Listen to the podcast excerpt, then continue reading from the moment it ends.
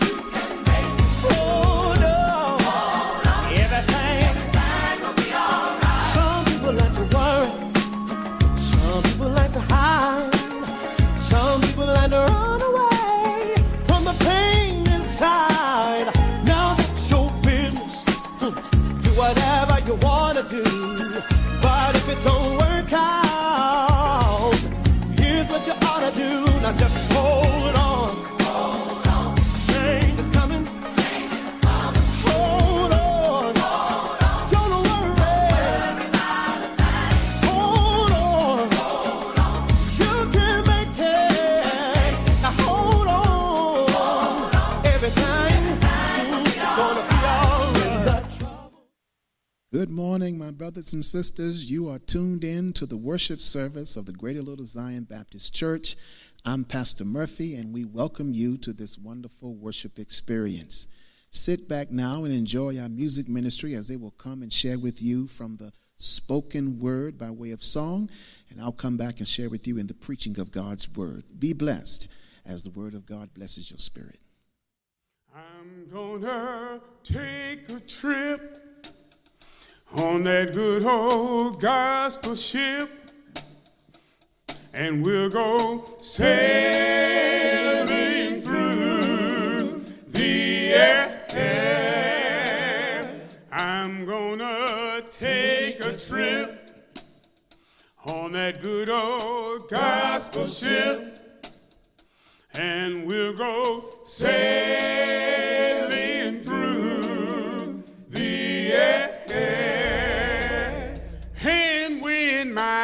ship comes in, I'm gonna leave this old world of sin, and we'll go sailing through the air.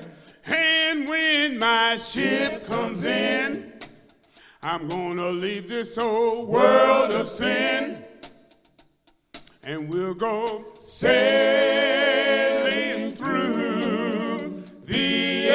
air.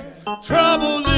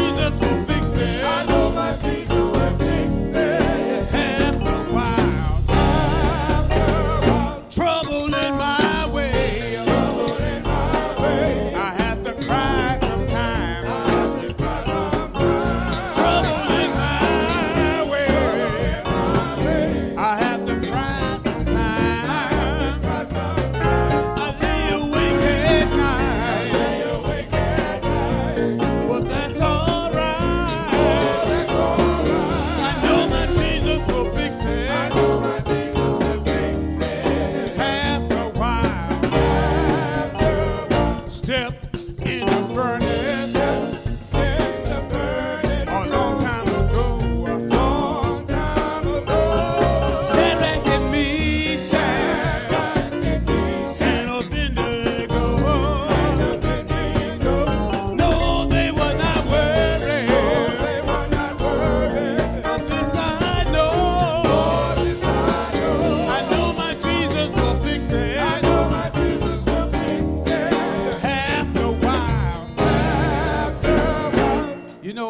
I believe in my soul today.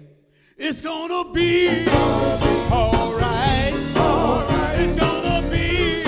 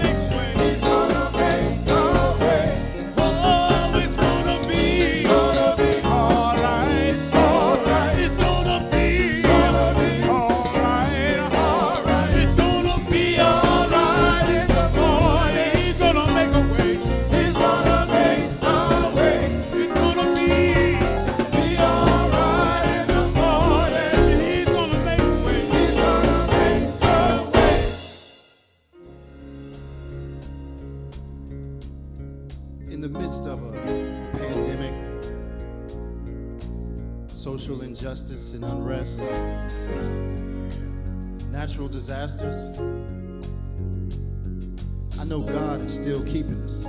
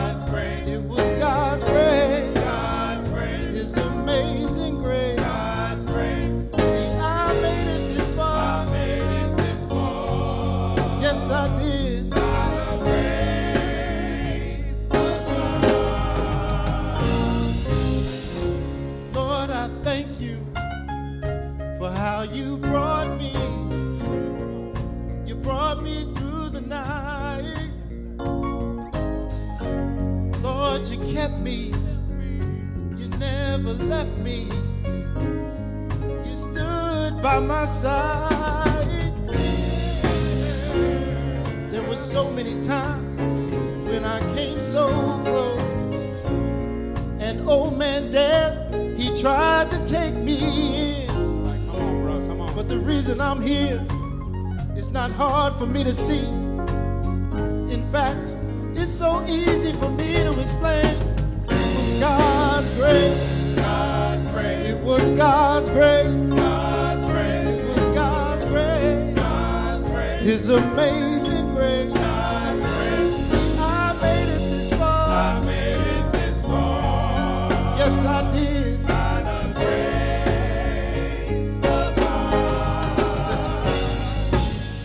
I remember the times when I strayed away and obey. But God's mercy and His grace, it stayed with me, and it brought me, it brought me, brought me, brought me. Oh.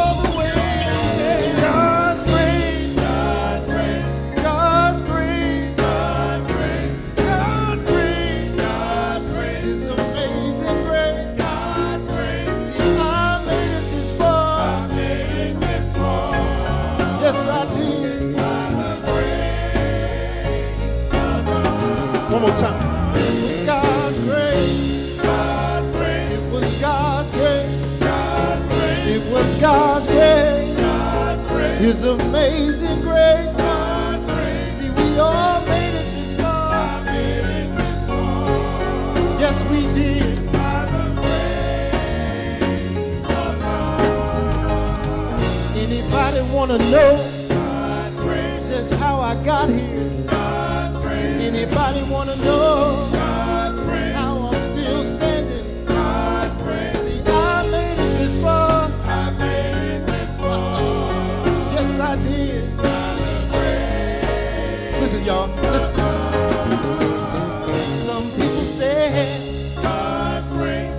Said I wouldn't make it.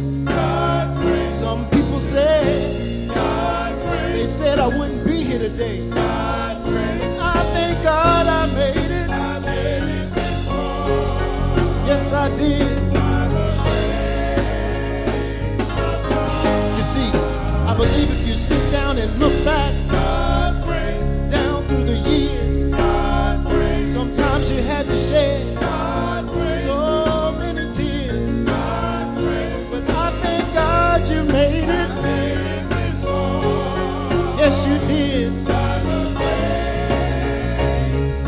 One more time, y'all. Let's go home. It was God's grace. It was God's grace. It was God's grace. His amazing grace.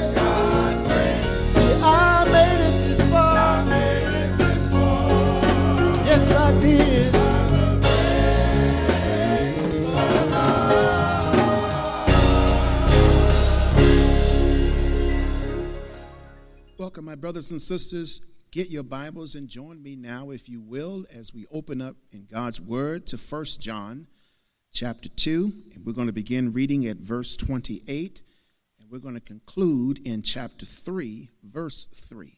1 John chapter 2, verse 28, and we'll read down to the third chapter and conclude at verse 3. Listen to the reading of God's Word. I'm reading this morning from the New International Version. And now, dear children, continue in Him, so that when He appears, we may be confident and unashamed before Him at His coming. If you know that He is righteous, you know that everyone who does what is right has been born of Him. How great is the love the Father has lavished on us that we should be called children of God, and that it is what we are. The reason the world does not know us is that it did not know Him. Dear friends, now we are the children of God, and what we will be has not yet been known. But we know that when He appears, we shall be like Him, for we shall see Him as He is. Everyone who has this hope in him purifies himself just as he is pure. Let me further read this passage in one of my favorite translations, which is the Message Bible, the Eugene Peterson's Message Bible. It gives us a more contemporary flair, and I think you may catch the logist even better than what we hear in the New International Version. Listen to it in the Eugene Peterson's Bible, again, 1 John chapter 2, beginning at verse 28. And now, children, stay with Christ. Live deeply in Christ. Then we'll be ready for him when he appears, ready to receive him with open arms, with no cause for red face, guilt, or lame excuses when he arrives. Once you're convinced that he is right and righteous, you'll recognize that all who practice righteousness are God's true children. What marvelous love the Father has extended to us. Just look at it. We're called children of God. That's who we really are. But that's also why the world doesn't recognize us or take us seriously because it has no idea who he is or what he's up to. But, friends, that's exactly who we are children of God. And that's only the beginning. Who knows how we'll end up? What we know is that when Christ is openly revealed, we'll see him. And in seeing him, become like him. All of us who look forward to his coming, stay ready with glistening purity of Jesus' life as a model for our own. Amen. I want to preach this morning from a question, and it's a very pointed question and a very revealing question. He's coming back again. Are you ready? He's coming back again. Are you ready?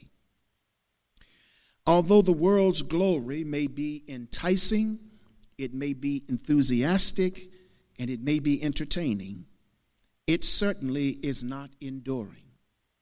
The great kingdoms of the world that we know historically Babylon, Egypt, Assyria, Persian, the Roman Empire, all of them have fallen.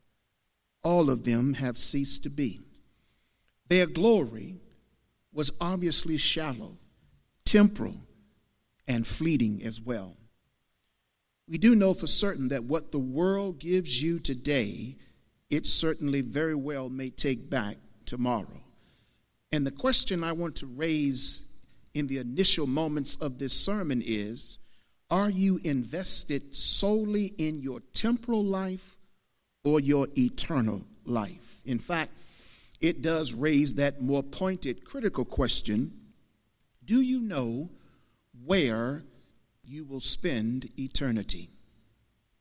To make my point clear and to help us clarify what John was trying to convey in the closing words of that second chapter and the opening words of that third chapter, to bring clarity to understanding why he made mention of the Antichrist in that second chapter to warn against the lies and the heresy to which the Antichrist portrays.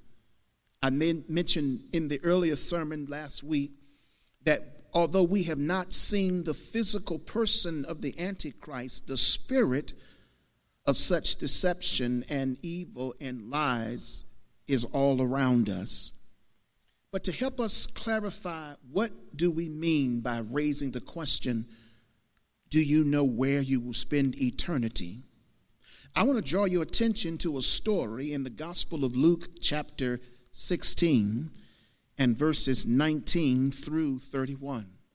Now, I'm breaking a homiletical rule, and that is that I'm working outside of the text to which I gave you, of which we're going to preach from, but I'm, I've got an objective, and my objective is I want to illustrate for you something that John is inferring, and I want us to be able to see it come to full fruition as we look at a text that is portrayed by Luke's gospel to bring clarity to what we're trying to say. More importantly, what John was trying to say.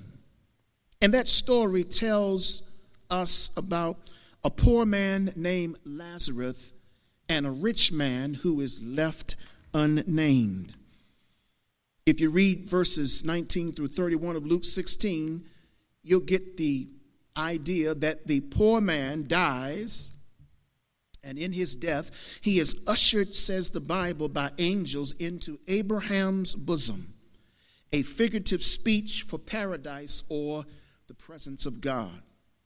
Arguably, we would say that's heaven, and it's heaven because Jesus uses the same language when he promised the dying thief on the cross with him as is there on Calvary. He assured that criminal, Today you shall be with me in paradise. Luke 24, verse 43.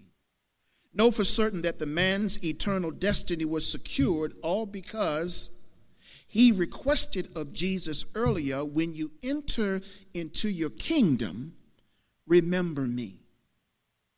Remember, there was a jailer also who raised the question about his own destination when he asked the Apostle Paul, who was likewise in a Philippian jail, he says to him, What must I do to be saved? Acts 16.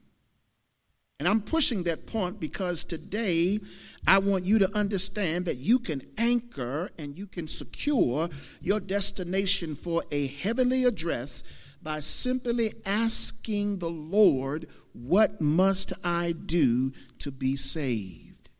Romans chapter 10 Verse 9 and 10 assures that salvation is yours because of your confession in the work and the finished work of Jesus Christ. But the Bible says that the rich man who is left unnamed, also died. Luke 16 22. But he woke up in a place called Hades, the unseen world in general, meaning that no one has ever gone there and came back and reported to us what they found. Now, keep in mind that when Lazarus dies, he is ushered into the presence of God by way of Abraham's bosom, paradise. But when the rich man dies, he dies and he goes to a place called Hades. And this Hades is described in the New Testament as a place for the unsaved, place between death and judgment, where those who are there will appear at the great white throne judgment according to God's word in Revelation chapter 20 and beginning in verse 11. Listen to what the Word of God says in Revelation chapter 20, beginning in verse 11. Word of the Lord. Then I saw a great white throne, and him who was seated on it. Earth and the sky fled from his presence, and there was no place for them.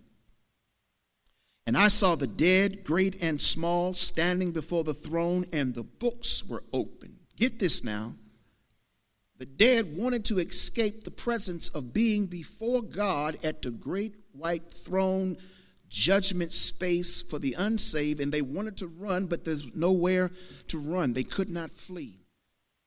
They were there, whether they were alive by way of the tribulation or whether they were dead by way of previous death, they were there and the book was opened. The book of life that recorded every deed and everything to which they had said. The Bible says the dead were judged according to what they had done as recorded in the books. And in case, as I said before, you thought you could get away, the sea gave up the dead that were in it, and death and Hades, translation hell, gave up the dead that were in them, and each person was judged according to what he had done. Then death and Hades were thrown into the lake of fire. The lake of fire is the second death. Luke tells us several things in that story in Luke 16 that I want you to get a gist of. And it helps underscore why I'm raising the question.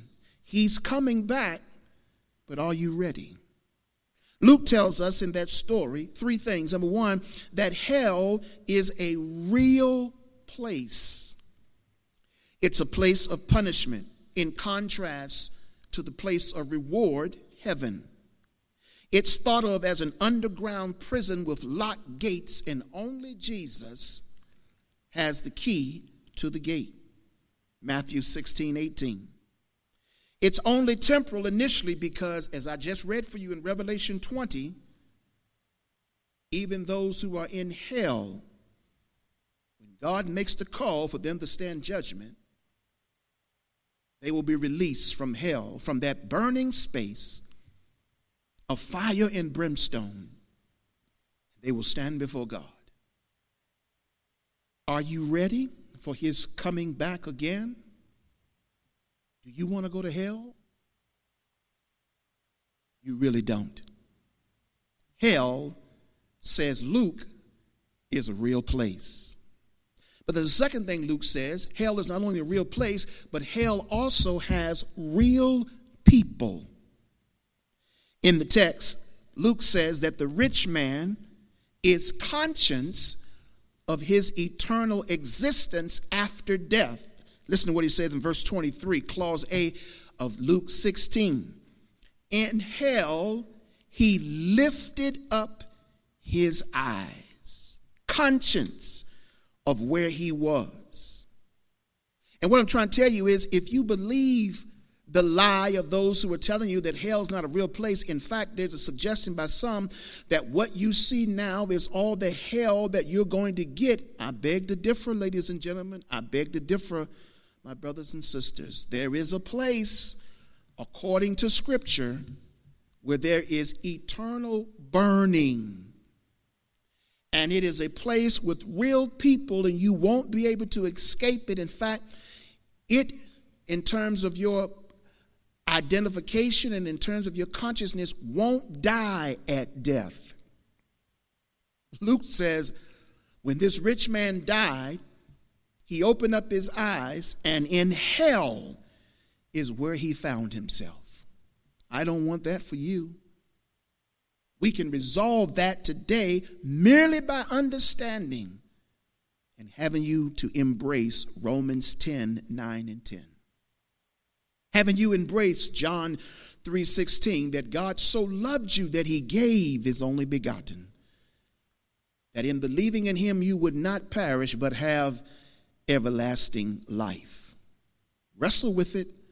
Are you saved? Hell is a real place. Hell has real people. But then Luke tells us also that hell has real pain. Look at Luke chapter 16, verse 23. It says, The rich man lifted his eyes, but look at the next line being in torment. He was in constant, overwhelming pain.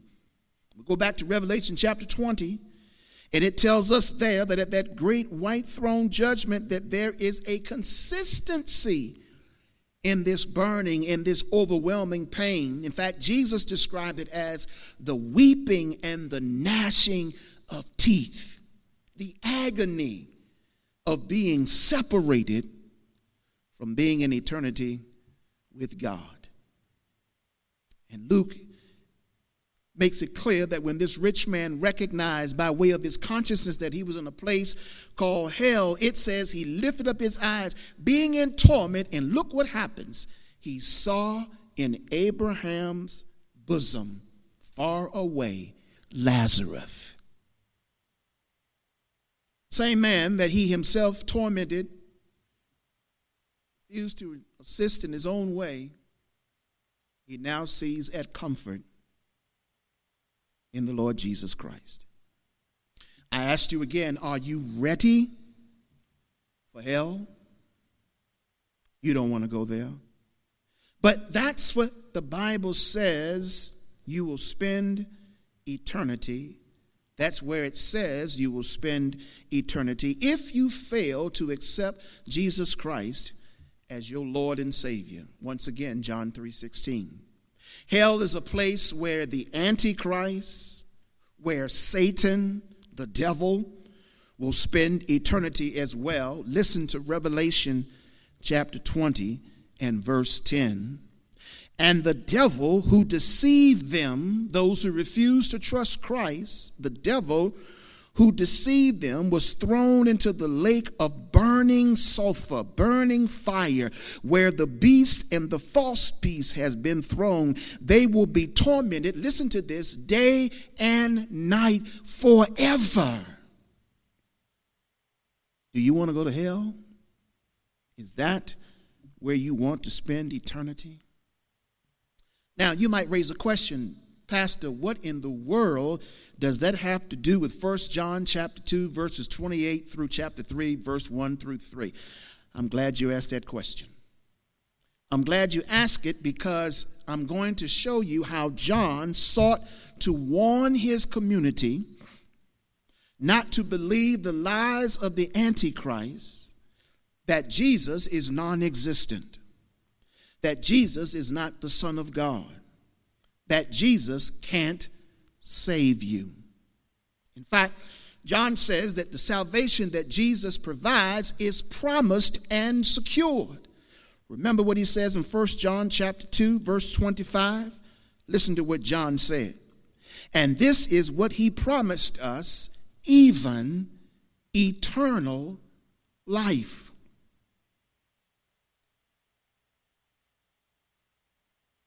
John makes clear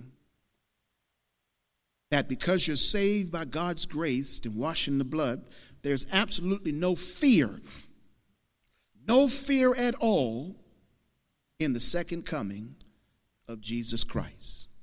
He makes clear in verse 28 of chapter 2, 1 John, that believers don't fear death because it's a transition to life. They don't fear the coming of the Lord Jesus Christ. Instead, says John, they embrace it with confidence. Listen to what he says. My dear children, continue in him, his admonishment. He needed to inform and encourage, just as I'm trying to attempt to do you today. In the midst of this COVID context, don't you lose hope in the Christ who has brought you safely thus far, who's keeping you in the midst of this troubling time who's kept a roof over your head and food in your stomach and provision on your table, don't you let go of God's unchanging hand. The lie of Satan is that this is the end of the rope, this is the end of life, and hey, it very well may be, but believers don't care if it's the end of the journey because they have an expectation. In fact, they embrace the second coming of Christ says John, with great confidence. That's the same word that is used in Hebrews 4:12 where the Bible admonishes us that when we come to God, we must believe that he is a rewarder. We must have the confidence that he will reward those who diligently seek him. We got confidence that the coming of our Lord, we're excited. And John is using the word as a child is talking to his or her father. There's excitement, there's joy, there's anticipation. They are excited that the Father is coming to not only converse and commune, but to take them wherever he is going. That's what Jesus told us, and I think that's what John is reflecting on. John 14, 1. I go to prepare a place for you. Don't let your heart be troubled. And if I go and to prepare a place for you, I'm coming back again to receive you unto myself. But you can't have that confidence and that expectation if you haven't been born again. Listen to what John said. Believers in verse 28 are confident and they are not ashamed, or as one translation say, they don't shrink back before his coming. And they shrink back, meaning they become ashamed because they are not prepared for the coming of Jesus Christ. And I wonder if John is reflecting on that moment in which he remembered Jesus telling the parable, the story, in his gospel narrative, particularly recorded by Matthew, Matthew 25, about five foolish virgins and five wise virgins. They had the responsibility of preparing themselves to meet the bridegroom. Two groups. Group A, five prepared. And those who were prepared, they had oil in their lamps. They were waiting with great confidence for the return of the bridegroom. Whenever he came, they were ready because they had made themselves prepared for his return. Then there's a second group they were the five unprepared, they were foolish. And when the bridegroom came back, they shrank away in shame because they were unprepared. Their lamps were empty. They tried to seek help from those who were prepared and they were refused. And when they left to go to get some oil for their lamps, when they came back, the bridegroom had already come and had already rescued, taken back those who were prepared. And Jesus provided this warning, and I think John heard it and he remembered it.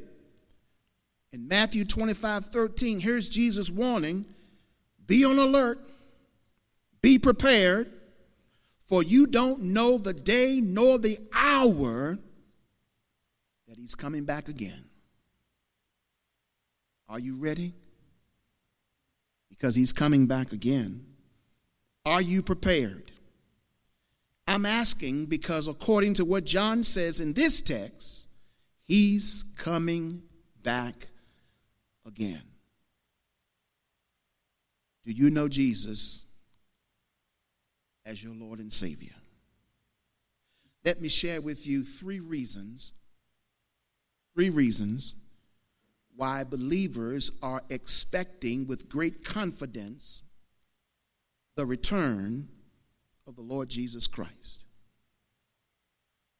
We are looking forward to his return because, number one, we know the blessing of being saved. We know the blessing of being saved. Once again, look what he says in verse 28. And now, dear children, continue in him so that when he appears, we may be confident and unashamed before him at his coming. Verse 29 If you know that he is righteous, you know that everyone who does what is right has been born of him.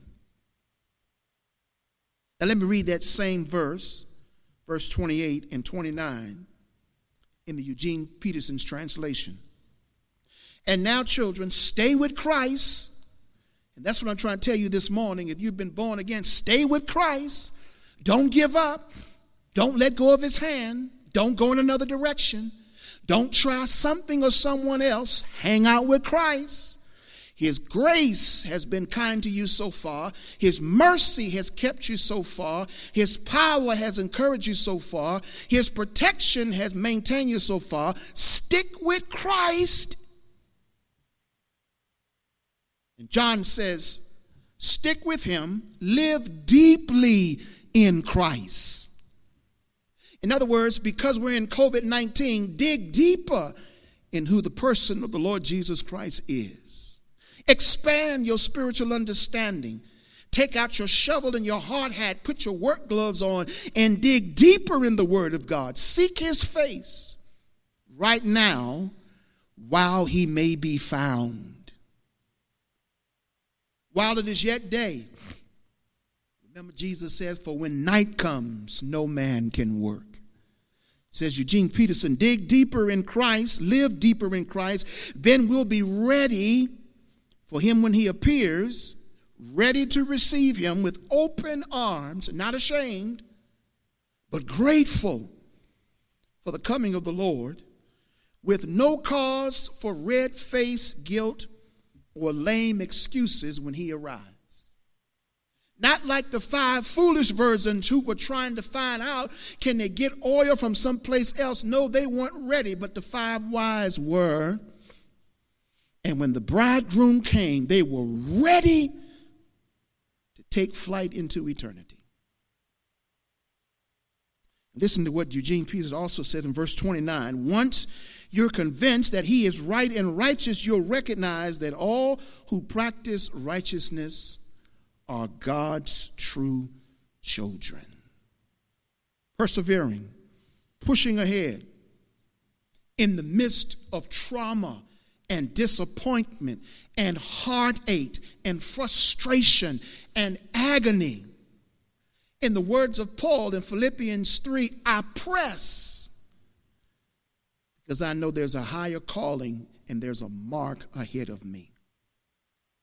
And so, those who are believers, we know the blessing of being saved. And one thing about being saved is I anticipate the coming of the Lord. I know that I'm saved. I know that I know Him. I know that I've been redeemed. And I'm not ashamed of His return. I am anticipating, I am alert. In fact, His return is an answer to prayer. And John uses hope. He uses the hope of Christ as a fresh impetus for those believers to remain faithful in the fight that they're in. There's a second reason why believers anticipate and receive the second coming of Christ with great joy. Not only because we know the blessing of being saved, but we also know the benefit of being saved. Look at verse 1 of chapter 3. How great is the love that the Father has lavished on us that we should be called children of God. And that's exactly what we are, says John. We are children of God, and the world not only does not recognize us, but they can't recognize us because they couldn't recognize him because they did not know him. And there's a benefit of being saved, and the benefit is we are the recipient of what John describes as the agape love of God. That's a love that only a father can give to their children, their child.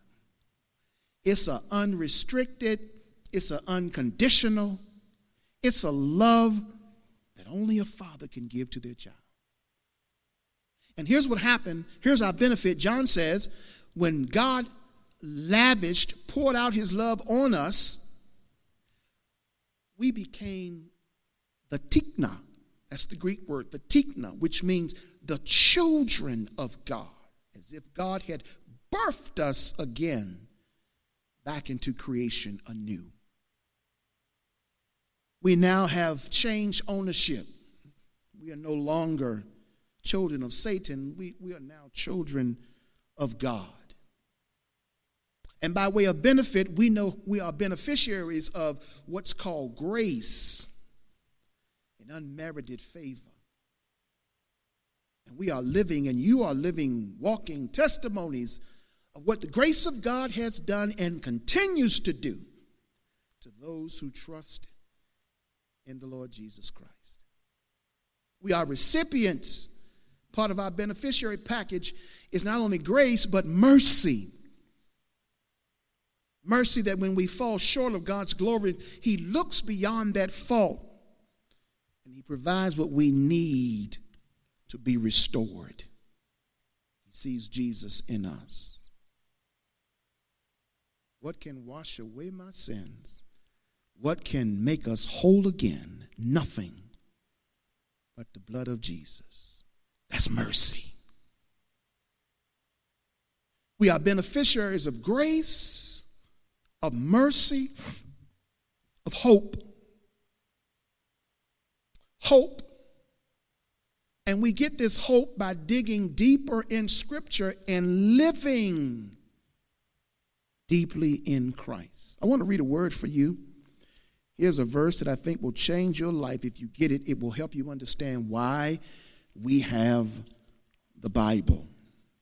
Listen to Romans chapter 15 and verse 4. Romans chapter 15 and verse 4. Romans chapter 15 and verse 4. Listen to this word. For everything that was written in the past was written to teach us Everything in this book has the intentionality by God's purpose to teach us, says the text, so that through endurance and through encouragement of the scriptures, we might have hope. And I'm admonishing you in this COVID 19 context don't you stop reading your Bible. In fact, you need to read it more. You need to attend Bible study more. You need to pray more. You need to witness more. You need to trust more. You need to believe more. Plug into hope more. Because it's what's going to get you through. It's what's going to help you survive. It's what's going to help you endure and persevere and give you encouragement at the same time. We are the saved beneficiaries of that kind of experience because of who we know in the person of Jesus Christ. Listen to what Eugene Peterson says about verse 1 of chapter 3. What marvelous love the Father has extended to us. Just look at, just look at it. We're called, as I said, Greek word tikna, children of God. That's who we really are. And That's also why the world doesn't recognize us or take us seriously because they didn't know him. People trying to figure out how do you stay calm? How do you have hope? How do you have a smile? How do you continue to talk positive? How do you continue to believe? How do you continue to persevere? Not be affected by what's happening in the midst of COVID 19. It's because you know Him and you're saved. And you have benefits that come from being saved. You got grace, you got mercy, you got hope, and you have peace. These are but a few. All of that assures us of being overcomers. Then I got this last thing I want to tell you. Christians are not ashamed of the coming of Christ because we know the blessing of being saved.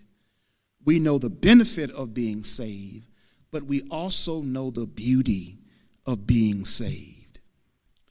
Listen to what John says in verse 2 and 3.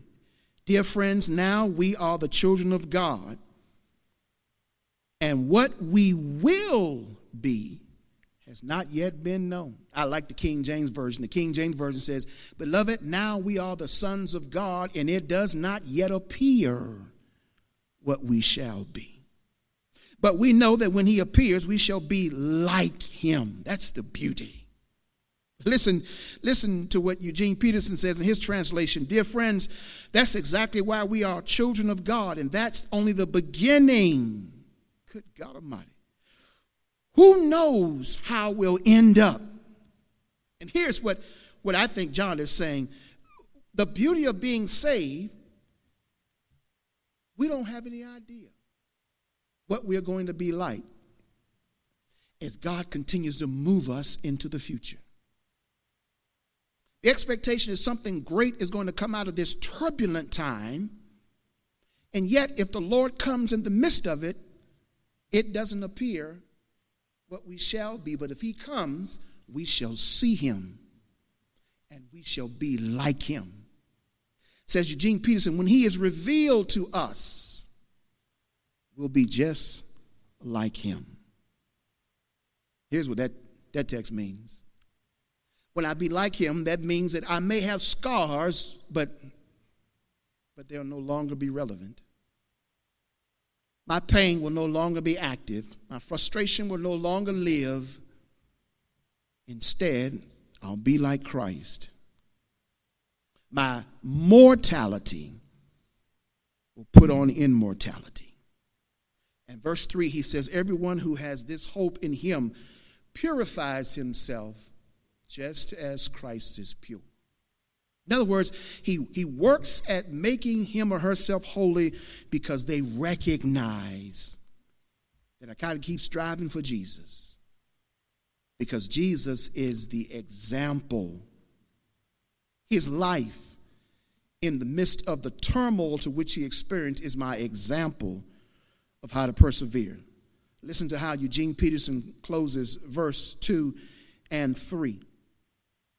In seeing him, we become like him. All of us who look forward to his coming, he says once again with a warning stay ready with that glistening purity of Jesus, whose life was a model for our own. My brothers and sisters, as I close and leave you, I raise that question again, not only to inform you to let you know he's coming back again. But are you ready? Are you ready for the appearing? It's what Paul called the parousia, the coming of the Lord Jesus Christ. Are you ready? As I quoted before, Romans 10 9 and 10, you, you don't have to leave this moment not knowing where you will spend eternity. Because there's one thing I don't want you to do is die like the rich man who died and opened his eyes and in hell he was conscious of where he was and yet he saw the righteous in the presence of God in Abraham's bosom. That doesn't have to be your outcome. Today, is the day of salvation, says Isaiah. Don't harden your heart. Seek the Lord while he may be found. Call upon his name while he is near. Listen, all you have to do is cry out to God, Lord, I know I can't save myself. It's obvious. The Bible says the salvation is in Christ only. John 14, 6. I am the way, says Jesus, the truth and the life. No one can come to the Father except through me. Make that decision today. And I guarantee you, when the question is raised, are you ready? You can answer in the affirmative I am indeed. I await his coming with great confidence. Let us pray. Lord, as you informed the prophet Ezekiel, my job this morning was to merely sound the alarm. I don't know the day nor the hour you shall appear, but I do know you're coming back again. And so, Father, I merely wanted to warn people get yourself ready today. John just wanted to let us know, encourage us as he did his fellow believers. Stay true to Christ. Don't give up in the midst of a trial. Stay focused, stay faithful, and deliverance is on our way. Save that person, Lord, that will call on your name today. Give them great joy. Let them know the urgency in which this question raises. We'll give you the praise, glory, and honor in Jesus' name. Amen. Ladies and gentlemen, my brothers and sisters, here's a quick request. If you are not saved, we can resolve that right now. If you merely repeat after me, Lord, I want to be saved today. I trust your Son, Jesus Christ, as my Lord and Savior. His sacrificial death on the cross, I embrace that saved my soul. I want to be saved by your grace and washed in your blood. I confess with my mouth and believe in my heart that you've raised Jesus from the dead. Thou shalt be saved, says the Bible. My prayer, my brothers and sisters, that's your prayer today. That somebody has made that decision. And I assure you from this day forward, your life will never be the same. If you've made that decision, please do me a favor call our church office. Let us know. Say on Sunday, I made a decision for Christ and I just want the church to know. We would love to invite you to become a part of this Christian fellowship here at Greater Little Zion. We want to become a part of your family as well. We would love to nurture you and have you nurture us as we grow together in kingdom business. We're rejoicing because somebody, even if you don't become a part of this church, somebody across this country, maybe in the world today, has made a decision for Christ. We give our thanks and gratitude to all of our members and friends, particularly those who support Greater Zion Baptist Church. Thank you so kindly for your tithes and offerings, for continuously making it available for us to be able to do ministry, particularly in this broadcast. Thank you for making those things possible. I want to remind you again to, at this time, get out your electronic device. Make sure that if you're going to text your tithes and offering, you do your text giving if you're going to go to our church website and do your e giving, please do so. Whether you mail in your tithes and offering, we receive all that you have to give with great thanksgiving. We also want to remind you that in the month of September, as we'll eventually set a date, we're going to begin food distribution, trying to give some assistance to those who may be struggling from this COVID 19 disaster. They may be still employed, but yet find it difficult to make ends meet, or there may be some who find themselves unemployed. We're going to make it available that we can at least give out some sustenance that someone can survive and continue with the idea of hope that things will turn around eventually. They put their hands in God's hands. Ladies and gentlemen, thank you so kindly for being a part of the worship experience today. I just want you to know that God loves you, and so do I. And from this day forward, have a blessed, wonderful time in the Lord. In Jesus' name, amen.